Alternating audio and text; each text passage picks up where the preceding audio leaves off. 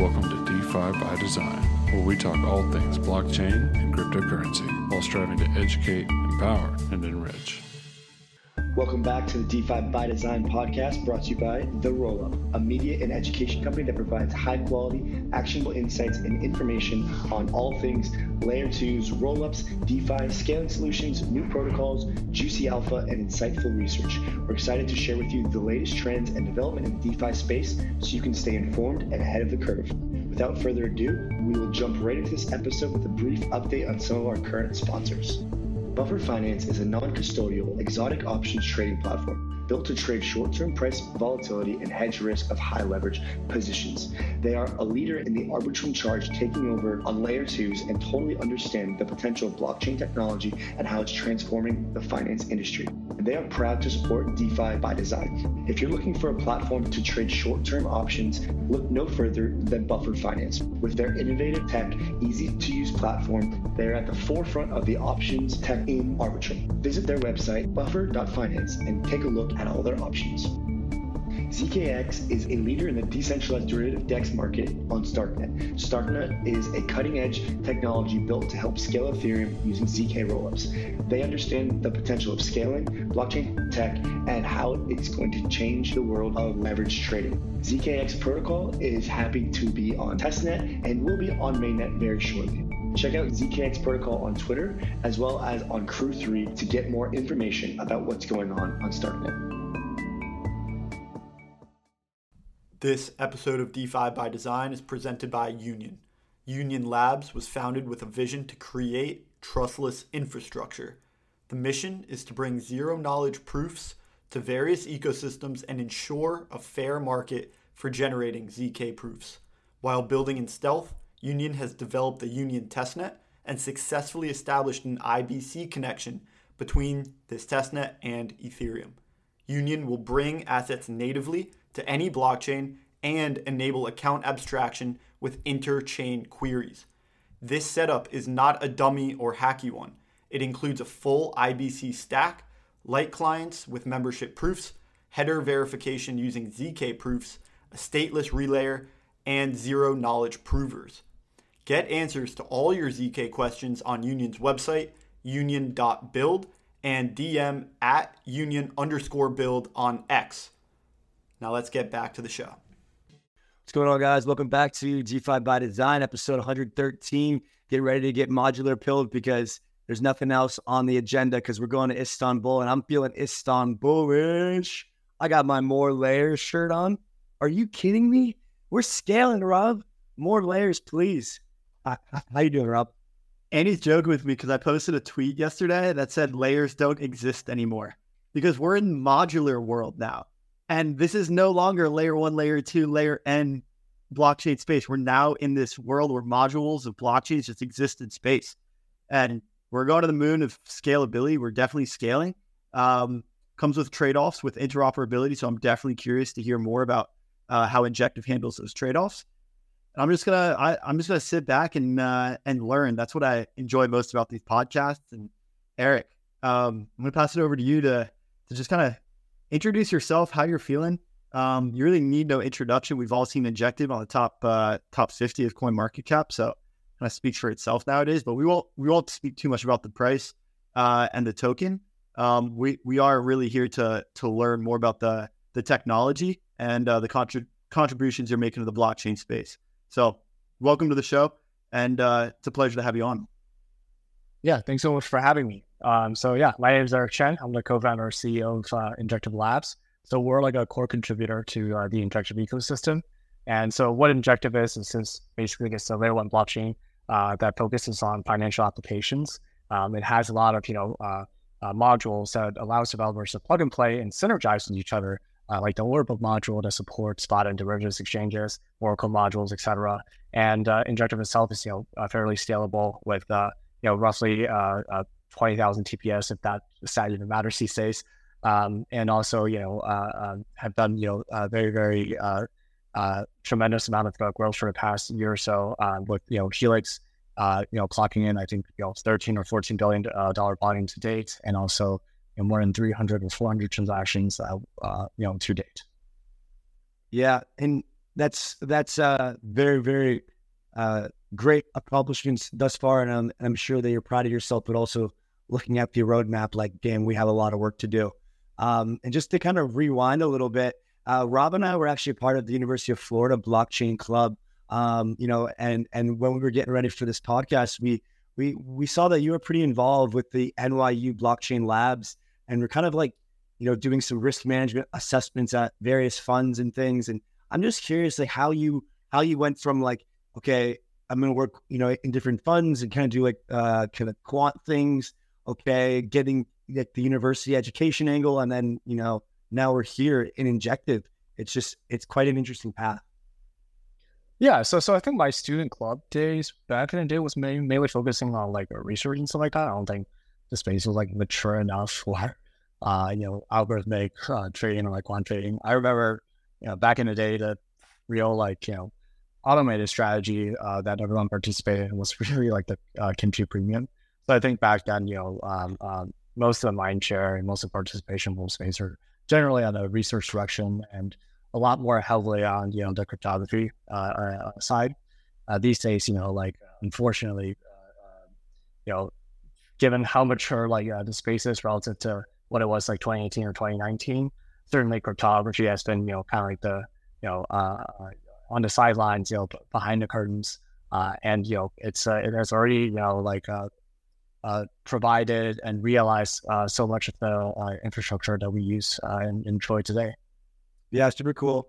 Um, appreciate that. Yeah, Robin, I had a similar experience with with the while albeit probably less technical and less in depth. We were quite young at the time, 17, 16, 18, something like that you know, we were kind of doing this this education angle on on in the club, and, that led to just a whole different, you know, insights into the space and just what's possible. And now there's, you know, there's there's tons of college DAOs and uh, you know, there's there's Berkeley and UMich and et, et cetera participating in optimism governance and Aave governance and and some interesting things happening at the college level. But we won't we won't dive too deep into that uh, but I'd like to go to, to, to the library and open up your mind a little bit as to where um, the role of the VM has started to play in your uh, kind of journey with Injective. Uh, you guys are currently using SVM, which I think our audience is probably pretty new to, and the community is as a whole because it's quite a bit of a new development. And also EVM. So obviously compatible with kind of both. So um, yeah, I guess like, let's just start at at the foundational level and then kind of dive deeper and deeper. But how does how are these pieces put together? Um, you know, with these with these different VMs and you know where does Injective fit? And then I think we we can dive further.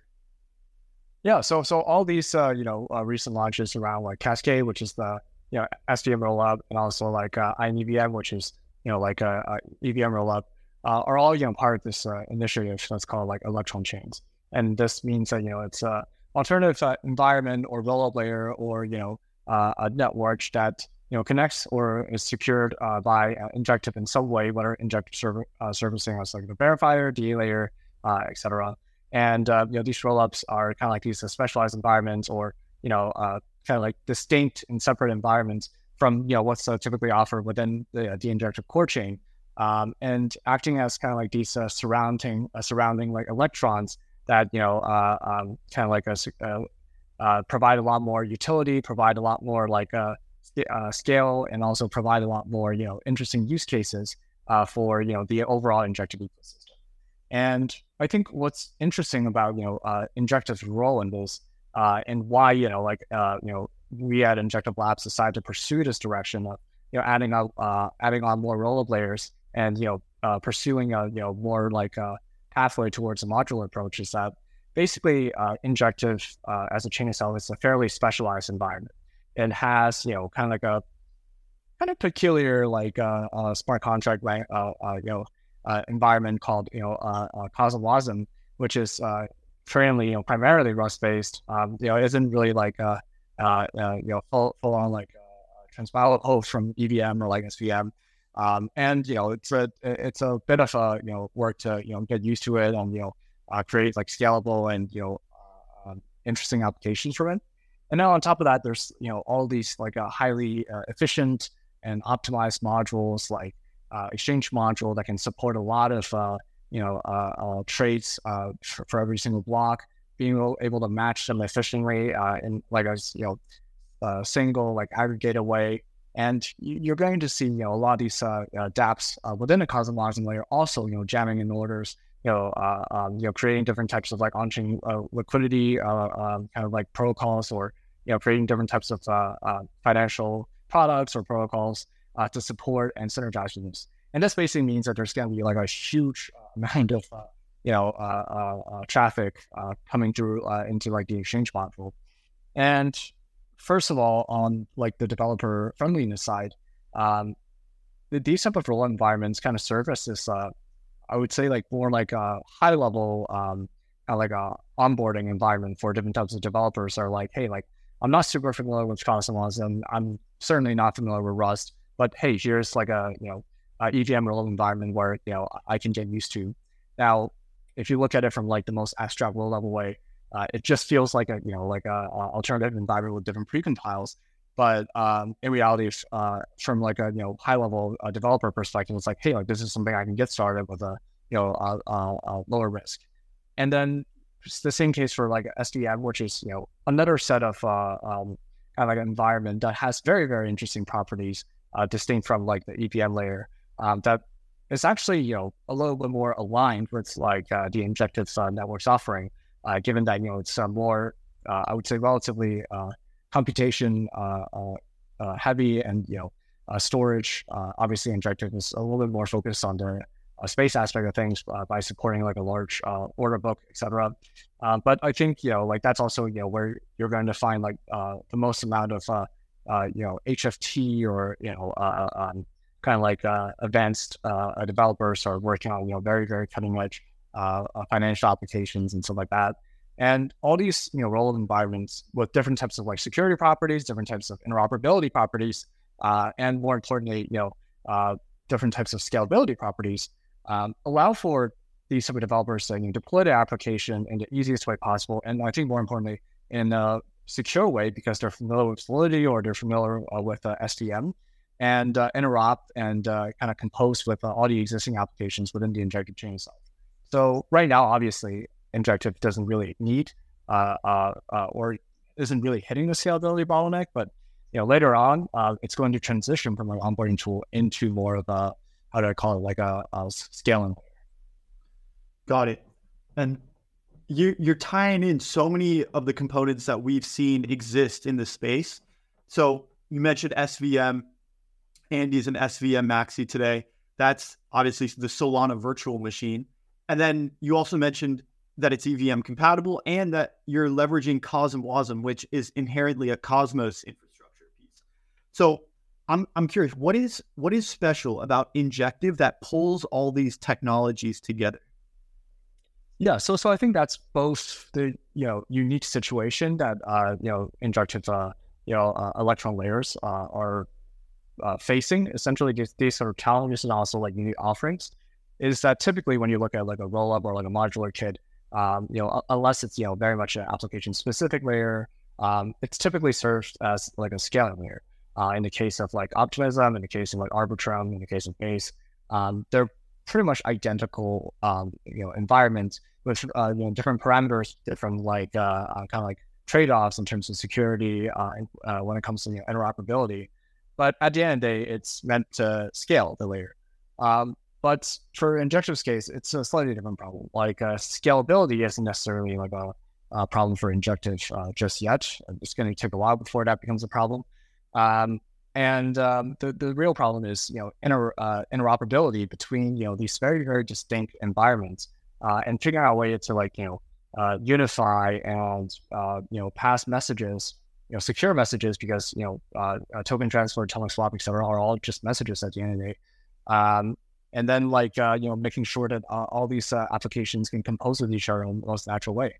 And so through these rollups, it's almost like a you know uh, kind of like a battle battle testing of you know building these interoperability suites, building all these you know like um, kind of like a base layer tools uh, that developers can leverage to make sure that you know like their Solidity contract can you know send very direct instructions into CosmWasm contracts, or you know their uh, uh, you know Solana programs can you know create very very high frequency you know signals towards uh, uh you know orders on top of uh, injective, and basically you know like it's a slightly different direction with like a slightly different focus where you know we worry less about you know the scaling aspect of things. Um, basically, it, uh, injective's uh, one-ish second block time um, kind of uh, uh, alleviates a lot of the concern around like challenge period uh, and the size of block space also you know allows for it. But I think CosmWasm also add, uh, had a bunch of like added benefits from it. But at the same time, it's like, hey, like this is a completely different uh, language, this is a completely uh, different environment. If you go down to the bytecode, it's like pretty much the same, but like, you know, um, how do you make this developer layer um, which effectively speaking it's like almost like a UX, uh, but like DevX uh, uh, layer, you know, uh, much more efficient, much more um, uh, usable. And this kind of will imply, you know, eventually like a very, very much seamless, frictionless, you know, borderless, you know, multi-chain experience where users might not even realize they're going from like injective to Solana to Ethereum to whatever layer. Um, or you know from like Arbitrum to uh, Solana or like a Solana rollup solution, um, uh, using the same set of keys by probably like account abstraction or something like that, uh, and hopping between five applications in the process. But in from user end, it's just like oh, like after five seconds, like you know my my uh, my uh, transaction is uh, all said and done, and I subscribe into a pool or something like that. You you shed a very clear light on the trade-offs in the design space for for modular uh, blockchains. It, it's something that we've heard time and time again that these modular designs allow for this this great scalability, but at the uh, at the trade off of of interop, um, and it's something that you know I think we've we've kind of seen this like Cambrian explosion of chains that have have launched in the modular space, and they're leading to an increase in the amount of in the amount of block space and the amount of like throughput that we can push through some of these some of these networks. Uh, but again, it's like it's further fragmentation. And then and then you guys are now building the interoperability suite. I, I, think that's a really a really cool term for it too, because it's it's almost like these these like pieces of infrastructure that pull together those fragmentations and kind of make sense of those those modular chains.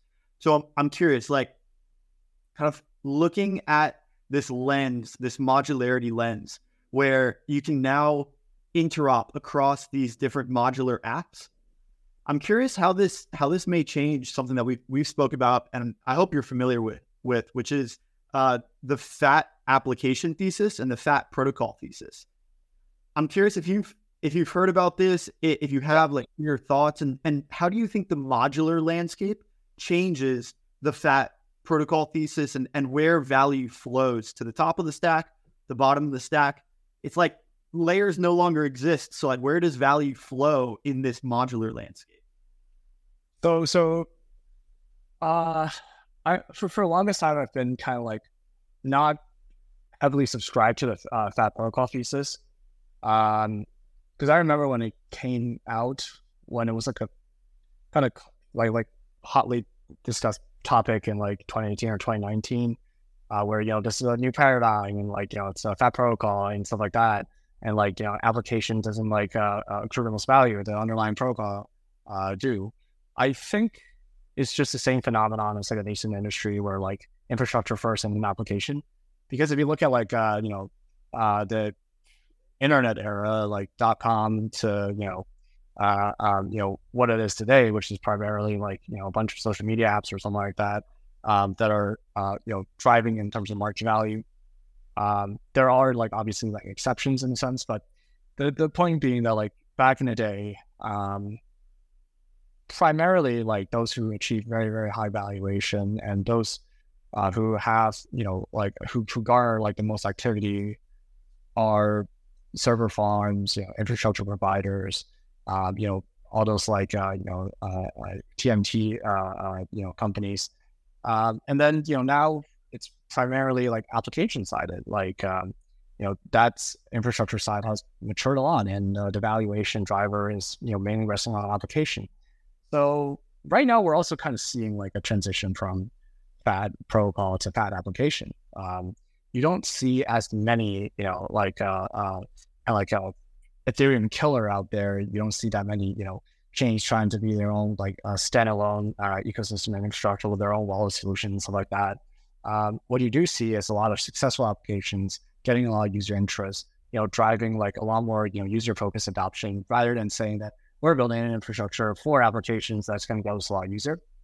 Um, and for for Injective's case, that was a kind of like uh, uh, baked in uh, pretty much since day one, where it's like um, for a lot of the applications on top of Injective, they get this very interesting benefit of um, uh, uh, connecting with uh, MetaMask wallet via you know um, basically just signing a message from the Ethereum you know mainnet, and you know that becomes a valid transaction on top of Injective after relay, and there's not even like gas fees, uh, uh, where you know basically the gas fees fronted by the applications themselves, uh, so users don't have to pay for it, um, and also you know like all the uh, using the same signature scheme. Uh, so on the surface level, it means that the user uh, using like an application on top of Injective, if that if the developer chooses, the user will never realize that they're using an application on, on top of Injective. For them, it's just like oh, I deposit, which is a bridging process, um, and then it becomes like a balance on this platform. And then you know I can just you know do whatever transaction I want, primarily let's say like trading and stuff like that, and uh, uh, I can just you know withdraw, which is bridging it out or bridging it back to source chain, um, and then you know call it a day. But in reality, you know in the backend is you know uh, uh um, your application paying for the gas fee uh, the user, you know the relaying you know like the sign message uh, from head data from like uh, Ethereum mainnet to uh, Injective um, and you know they're uh, they're you know supporting the entire infrastructure along the way. Um, so yeah, I think FAT application is going to be like uh, uh, kind of like a canonical term pretty soon ish, and um, it's going to be interesting to see um, because I think that's really where the uh, excitement is. And also interestingly uh, enough, uh, as this ecosystem really started like kind of application focus, right? Where you know it's really just you know one single application that was presented to the general user. Um, uh, as you know, even though the infrastructure is like pretty generalized, you can support a bunch of other things and stuff like that. But initially, it interface uh, the users with like a, a, sample application, basically as an Injective exchange. And this is, uh, you know, users treat uh, you know, Injective as an ecosystem initially as that as an application. And there are many reasons why you know uh, us at Injective Labs, you know, uh, approach Injective Exchange that way. But I think you know starting off as uh, application focused, building like an infrastructure that are friendly to um, application developers rather than you know accruing value to the underlying protocol itself is first of all a significant advantage in growth against you know like uh, uh, other you know generalized uh, environments. But more importantly, it's uh, it's to you know understand you know the needs and wants of a developer in the most uh, intimate way possible. And I think the modular stack these days it's another step towards you know empowering application right because uh, historically, one of the biggest problem uh, for you know modular architecture is uh, the symmetrical security uh, um, uh, amongst you know different layers, and more importantly, you know the data passing between them. And coincidentally, uh, that's basically been like the whole thing that Cosmos was trying to address themselves. And you know they present a very very elegant solution that was IBC, and it's you know very very scalable from like an infrastructure maintenance level uh, um, and it's also you know permissionless in terms of adding new layer. And most importantly, it's you know uh, uh, almost like a, a, a la carte style where if you trust this uh, you know like a bidirectional uh, chain to basically this destination you're going uh, to, then you know you, you can trust this bridge that goes between them because it's practically speaking secure by the bridge themselves. So it's secure by chain themselves. So that actually, you know, using that, it actually solves a lot of interoperability blockers that enables like a modular layer. Um, and you know, like a lot of the toolkits and suites uh, that we uh, adopt uh, for you know interoperability, oftentimes are also powered by uh, uh, IBC, right? And you know, you know, a lot of our work uh, that we're trying to do is to create kind of this interface that allows for you know Ethereum contracts to you know create and you know tr- transmit like IBC compatible messages, and now you know more like ICA you know compatible messages uh, to basically go through this, you know, highway, a secure highway of uh, message passing where we don't have to worry about too many things per se. And not saying that's the easiest, but it's you know, it's uh, it's you know, one of the biggest uh, um, kind of like a step up in terms of uh, building these uh, interoperability solutions. Yeah, I mean to to put this into perspective, uh, we, we we we had the fat protocol thesis with kind of like Ethereum and these and these uh, kind of ideas where like these underlying layers would would accrue a bunch of value. That was almost before we had DeFi and a bunch of like popular apps. And then now I think to your point, uh, you know, when you think of popular apps, you think of social media applications, you think of applications on your phone, you think of different things that you use on the internet, and those are, you know, you don't really think of the HTTPS or the email server or the uh, technology layer under it. Uh, while that layer is definitely accruing value in the sense what the what the consumer and what the what where all the economic activity is happening is within that app. Obviously, if it's if, if it's on a certain if it's in a certain you know, network, that network thus can can you know kind of show statistics or things and say, hey, you know, this is a, all the activity that we have. But from a perspective of like uh, investing, I think of a perspective of uh, onboarding, I think it's definitely a matter of the apps. And then furthermore, kind of on your point about where where um, you know injective lies in the in the uh, overall ecosystem of of of interop. I mean, there's some really really good points there. And one specific that you made was re- uh, regards to Ethereum uh, as well, and kind of like this like this idea of being a settlement layer, um, you know, alongside in, injective. So, could you please uh, walk us through what a modular stack using injective either currently looks like or could look like? So, okay, injectives this L1, it's the settlement layer, if I'm not mistaken. Then there's different, you know, you can have different VMs, different rollups, uh, data availability. Are all these compatible in the sense of like the big players in, in the game now? What is the current stack, if there is one now, and then, or what could one look like separating from a monolithic chain to to a modular? Or does Injective just do all this itself? Yeah, I I think that's you know like uh, starting off. Um, uh, you know, kind of like uh, uh, almost like uh, you know, up to the you know, um, roll up developer. Um, in a sense, like you know, injective uh, block space isn't you know that expensive compared to like Ethereum, etc. So oftentimes, you know, like we see like injectives not only of serving as settlement slash you know verifier setup, but also like the DA layer, um, because you know like posting the proofs and you know the state transition uh, isn't you know too cost prohibitive. And you know, currently, I, I believe like inEVM is uh, you know doing that. Um, but you know, later on, you know, it's a, it's a very very like hands off slash like natural dynamics where it's like you know, let's say the cost of block space uh, within uh, injective uh, goes up a lot more, and um, you know, submitting these proofs uh, becomes more expensive, and uh, you know, like the uh, the, the roll up stack can easily migrate to like a DA layer that's you know like off chain essentially. Um, then you know, it, it's it's up to the developer themselves to you know uh, try, to like move it off. Um, so so I think the advantage of uh, building like a role layer where you know scalability isn't you know like the primary uh, objective here per se, uh, but rather you know offering more features and toolset and expanding the offering um, is that you know you you don't have to have any like uh, uh, difficult problems to you know to heavily optimize for, and instead you focus on the experience because oftentimes let's say you know there are 10 you know, very, very talented engineers working on uh, uh, a specific roll up solution for EVM, et cetera. Um, the time allocation could be like 2080 uh, between, you know, 20% on building up like uh, the uh, out of the box, uh, you know, tool suites and, you know, contracts where developers can utilize. So, you know, interop and, you know, building dispersed solutions or like atomic swap solutions so that, you know, it's not just message passing, but also, you know, like the end-to-end solution. Uh, but the 80% is, you know, figuring out like economically sensible, uh, you know, like a secure and, you know, highly scalable layer um, that doesn't have, you know, liveness or correctness issues, etc.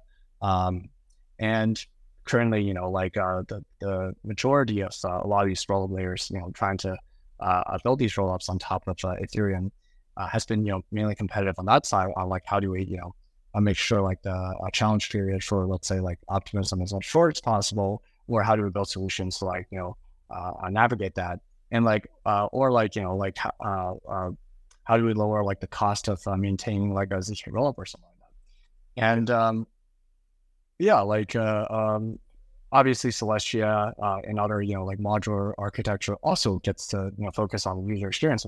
We already started off with let's say like this highly modular, you know, symmetrical and secure layer where it's basically you know uh, uh, uh, separating you know all, all these you know like components within the blockchain itself and you know allowing you know a certain like environment and layer to like specialize in a uh, single thing let's say da etc and at the same time you know keeping them like so closely synced uh, to a degree of almost like uh, uh atomic.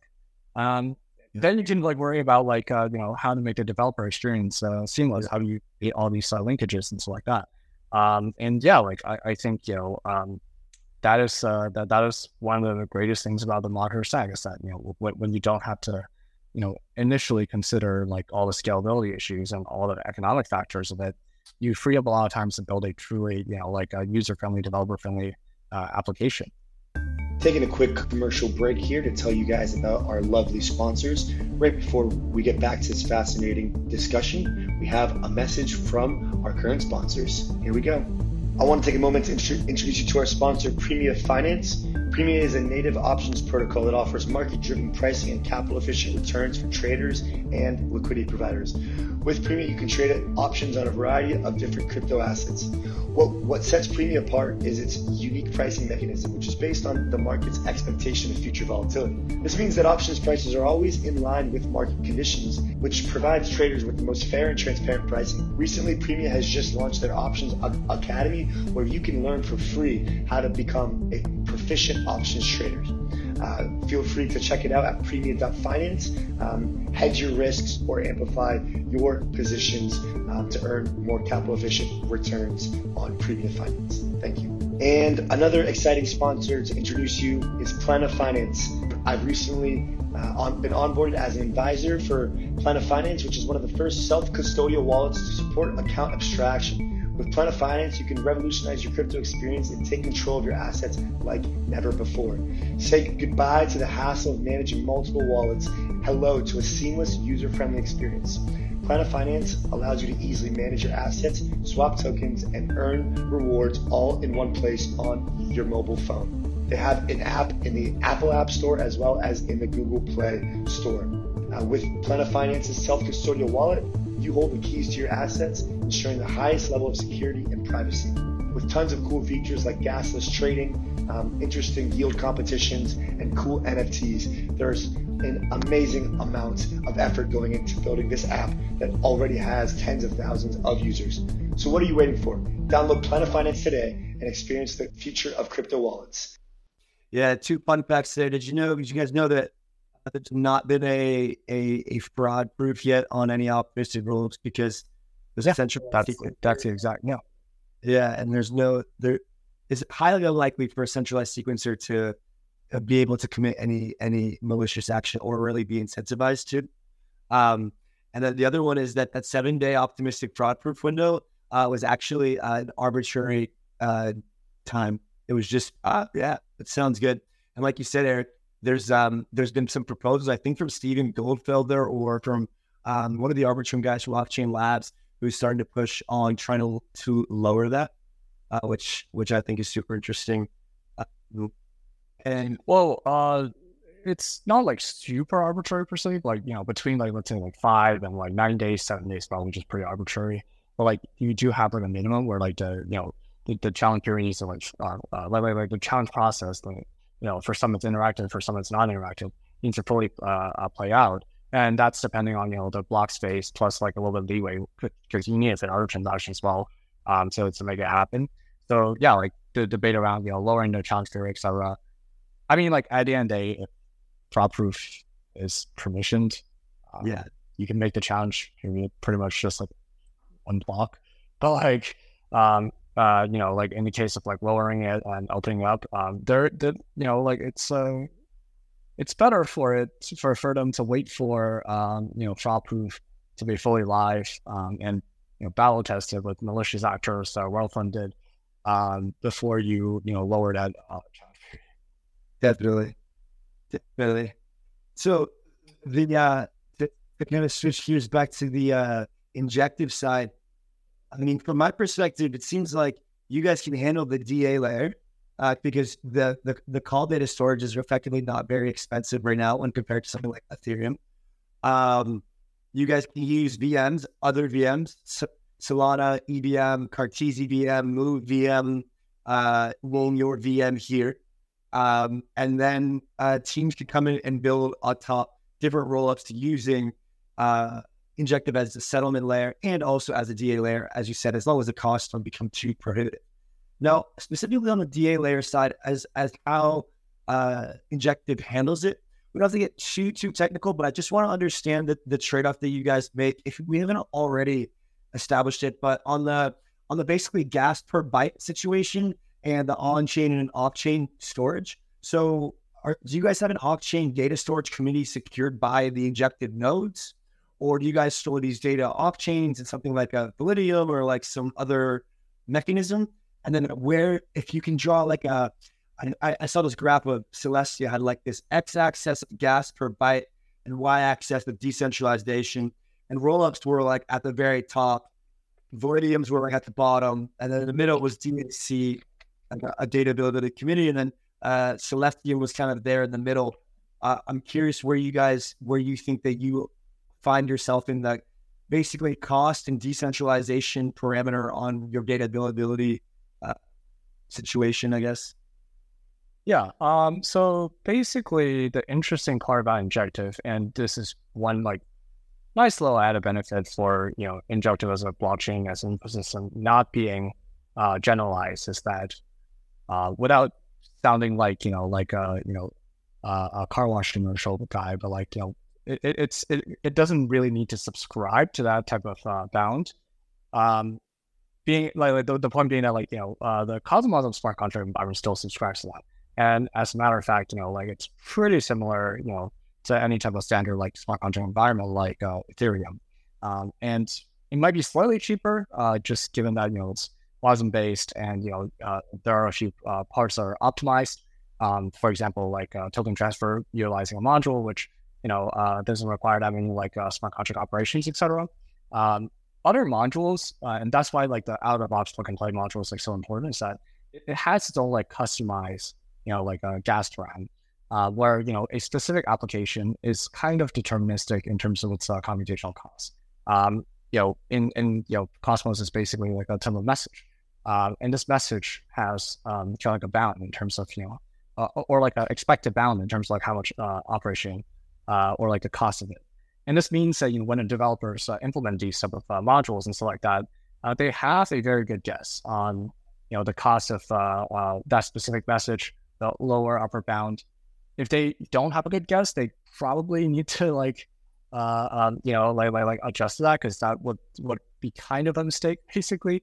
But um, yeah, the, the point being that like um, th- that's why like you know, for example, like creating like a trade, posing an order, canceling order, doesn't really cost much uh, on Injective, and that's why you know applications you know can front the gas fee for a user because it's not expensive to do it. It's just a little bit. It's just that you know you don't want all the users to go through a hassle of uh, acquiring a native token to pay for gas.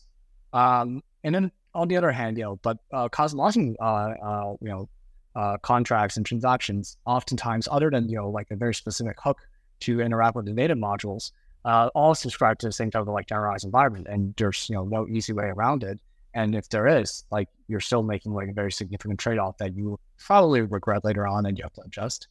Um, so yeah, like that's why like uh, you know roll up is uh, has like a very very important strategic you know uh, position within the Injective ecosystem.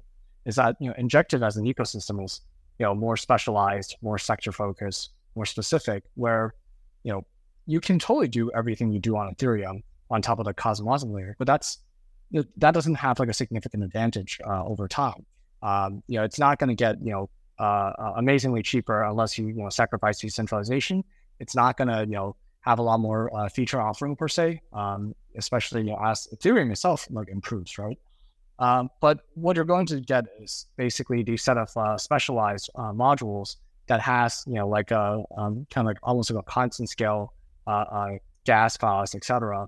That um, you know you can always have a very stable estimation and you know stable uh, um, kind of like cost parameters for application developers for users and more importantly, because these are built-in uh, modules for uh, uh, within the chain itself, um, it's almost like a specialized file where you know the entire chain and the stakeholders are aligned to you know uh, uh, um, basically you know optimize for it and self-evolve uh, in a way.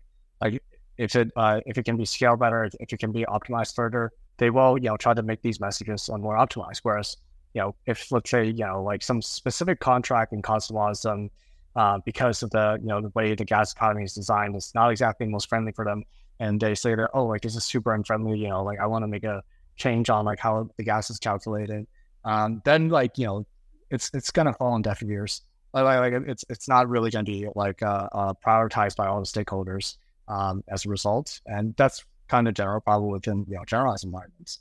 Um, so yeah, like like uh, that's kind of an interesting situation, but that's also why like you know the trade off here is that you don't uh, you, you you you don't have like a generalized focus. You focus on you know like the financial application part. Yep. Yeah. So I mean, uh, from from that explanation, the only reason for me to understand as to why one or one of the key reasons would be uh, to use a separate data availability layer like a Celestia or XYZ would be to just add a different piece of the puzzle to the equation or to this a la carte menu. I, I really like, only you're describing modular, you said that, I, I really liked it because it's almost like a plug and play, a pick and choose. Well, what do you want? It's like a four course meal.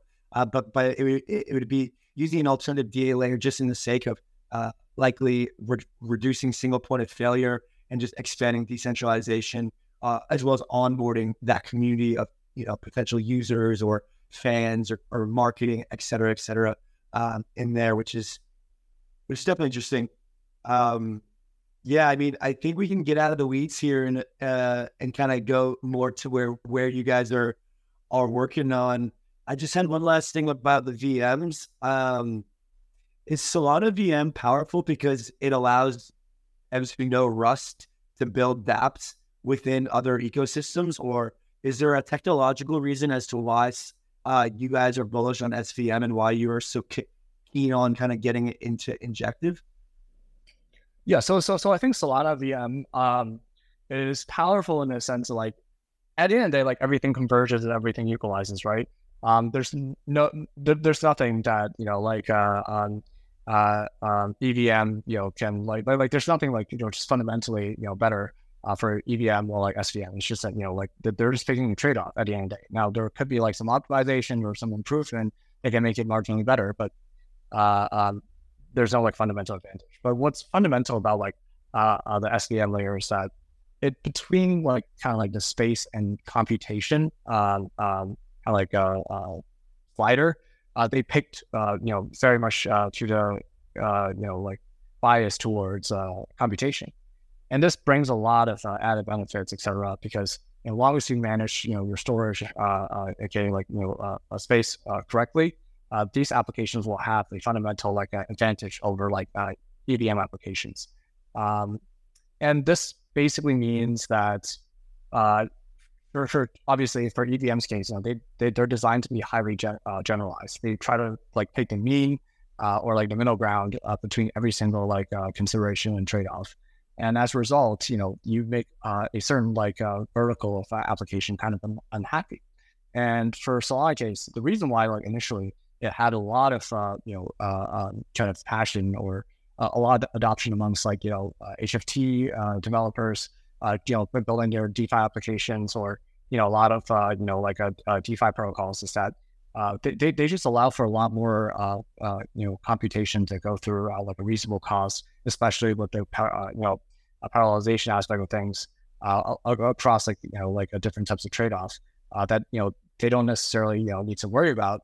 And yeah, like brought like a whole new sector of like you know DeFi applications that totally would have been like economically like uh, inviable on top of uh, Ethereum, unless you built like a you know uh, customized uh, rollup, which loses composability. And yeah, so so so so by picking and choosing, uh, you know, crossing the trade-off spectrum, SVM, you know, kind of created this uh, room for like a lot more like opportunities and like uh, um, uh, a lot more like uh, kind of like a sector of application to really thrive. And I think interestingly now it's you know uh, uh, also like NFT, which uh, uh, people have been like very passionate about. It's also kind of ridiculous how like minting an NFT costs like so much uh, uh, during the heydays on Ethereum hundreds of dollars in gas, thousands. So if I was build the fastest modular stack, would I build Injective as my settlement layer and my DA layer, SVM as my as my VM, and then you know build build atop that stack? Yeah, if you want to build a layer that's uh, you know financially focused, computational like HFT speed. If you're building something financial related, it's certainly like Injective is the best fit. Uh, obviously, like you know, like if you're building something that doesn't necessarily have to do much with like the core dApps on top of Injective or the modules, um, you know, it'll equalize eventually. Um, even though you know we, we are at an advantage in terms of like speed and also like uh, uh, block space, and that's because you know like we have a, sector focus, right? Um, and uh, you know, like if, if, you like try to apply something general, like it's always going to be like a musical chair of uh, chains, where it's like, oh, Ethereum is too expensive, let's go to BSC. BSC is too expensive, let's go to you know like like somewhere else, right? So so I think you know that part it it doesn't have like a long term like uh you know like uh, uh kind of like moat around like your advantage where like oh like there's you know like you only do it on top of Injective uh, if you're building something that's you know like a uh, non-financial related but you know if, if you are building something that's you know uh, whether it be like a DeFi protocol or you know something more institutional, etc., like you thereby have a moat where like you know there's literally a lot of things that you can't find or would be economically inviable on other chains.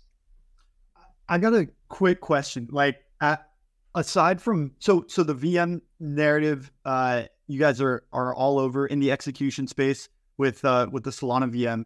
Thinking about about Injective from the from the from the settlement perspective, I'm curious. Like, do you guys, given that you you host your settlement layer that that settles execution from these VMs, do you have proposer builder separation and collect MEV? Is that something that you guys do at at the chain level or the settlement level? Oh, so so that is a bit under the works with uh, collaboration with Skip. Um, on that aspect of things, it becomes kind of like an interesting question because it also depends on you know like like the uh, amount of voting power that are subscribed to that type of uh, P2P network. Um, if it's like a low amount, you know, like uh, it, it almost has like a you know threshold where it's like after a certain threshold, um, that that uh, that basically almost becomes like canonical and the standard um, expectations of it.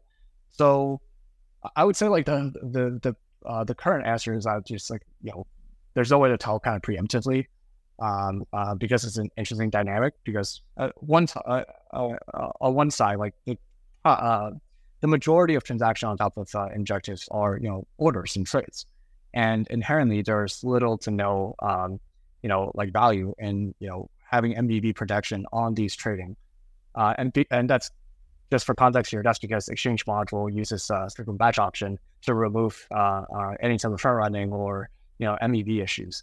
And so that kind of uh, you know makes it so that you know validators have somewhat of a partial incentive to you know like subscribe to, this uh, uh, protocol, but at the same time you know it depends on you know, how fast they pick it up, etc. So that that is kind of like a you know we'll see uh, type of uh, situation. Um, but I'm overall like very very excited about like uh, what what Skip is working on because there are far more you know type of applications, and we, we already bring some of them a lot. Like for example, like liquidation, auctioning, etc. That can be like uh, you know super super useful um, uh, to you know their their mechanism. Um, but yeah, like uh, um, it, it's it really depends on you know, how that ecosystem plays out. Yeah, it's it's fun relative to the Fat Protocol thesis too because it, it was almost like a value musical chairs there for a while, like it, especially in times of the bull. Uh, the the applications were collecting so much in trading fees, and then they had to pay so much in in in gas and the blockchains and the settlement layers. Ended up collecting all of that MEV, and it was almost like the trading fees were just getting shipped right over to the chain. So yeah. again, I think the modularity landscape just breaks this fat protocol thesis, and we're starting to see a lot more reason for the fat application thesis. Yeah, it, it literally changed the landscape of uh, you know kind of like an application blockchain, like uh, you know like a musical chair where like you just keep moving uh, uh lower and lower within a cost spectrum uh, amongst like uh, you know fairly identical like contract environments, and then flipping the game on its head, where it's like now it's like you know full on customizable, and it really would compress the cost of you know applications trying to build, um, you know, or, you know cost of users interacting with the application, but more importantly um, it creates kind of like this uh, um, bottom line where it's like, no matter like how empty your block space is on like you know like a certain like L1 or EVM, um, you know like you're still not going to be as uh, as cheap or as uh, you know like uh, as optimized or efficient from tier of the utility function um, uh, as you know like a modular stack. Yeah, yeah. I try to get out of the weeds, but the weeds just keep pulling me in. Um, I'm, I'm, I'm curious. Um, furthermore, on on on this kind of idea here. We, we haven't touched too much on like the, like app specific versus generalized. We got a couple of minutes. Um, so I, I just want to pose the question that we had on the panel in, in uh, Nebular to you: uh, L1 Cosmos app chains or rollups? Yeah, um, I I obviously am quite biased on that uh, answer, but I think like one misconception people have about uh, app chains and and you know it's it, also could be the case or you know this is like mainly my opinion you know um and it's certainly you know not necessarily agreed by a lot of other folks building like uh you know uh, uh chains within cosmos or like you know subscribe fully to like that app chain definition. But i think you know uh, the notion of app chain might be a little bit misguided uh given that like uh it's almost like an evolutionary stage um where you start off as uh you know you, you start off you know searching for like environments or implementations that can satisfy your product offering and your uh, application. So you know I can't build this contract on Ethereum or like this is impractical, economically viable uh, to build this on Ethereum. And there it makes a significant difference for this application to be its own like decentralized network, to be its own chain. Uh, and it makes sense for me. And the value is so high that I lose all the ethnicity, the composability, uh, the adjacency, suffer uh, like, like, like face like the risk, and more importantly, you know, um, um, deal with like a, uh, kind of like a cold star problem of like a zero to one of infrastructure and like you know all the surrounding uh, tool stack. But like you know, it, it's worth it for me to like uh, pursue that direction. Um, then you know, like uh, um, uh, it, it, makes sense for you to be a, like an app chain. And oftentimes, um, the next step for that is that this is a uh, by being like a network, by being like a chain, um, you are no longer like an app chain because you don't have to be the only app. You can be like a you know like a castle slash vault style management where like there's you know like one big uh, application and there's a lot of surrounding applications far arguably that you know uh, uh, service value to it, uh, you know synergize with it, etc but you're really just like a you know like a sector speci- specific chain or like a you know like a you know vertical focus uh, chain. So I think that that's last stage of evolution is oftentimes like you know uh, I know a lot of people are working towards it, but oftentimes people kind of stop uh, at you know hey like you are a application but have that to be a chain, but you know don't really think much after like the uh, uh next stage of evolution. And um, oftentimes there's also you know like challenges where it's like yeah let's just build a chain and you know uh, not thinking about like you know the real advantage uh, of it over like uh, you know just being like an application with so much adjacency so so uh, uh, uh, so much discovery.